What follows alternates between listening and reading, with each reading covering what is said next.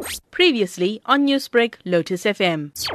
We will uh, respect the decision of the Durban High Court. With the contracts and staff have been taken over by a sister company, and um, you know services will remain uninterrupted until our hearing is held in a few weeks' time. And we also spoke to PSIRA, and they told us of allegations of misconduct from some of your members. Can you confirm this? Yes, there is allegation of misconduct. Certain cases were opened by criminal elements that we had arrested, and the members are facing disciplinary hearing. I have suspended several of those members after the PSIRA inquiry, and I will abide by the PSIRA regulation. Will you be challenging the suspension? The suspension has been challenged in a higher court, uh, and our advocates and attorneys are currently working on papers to submit.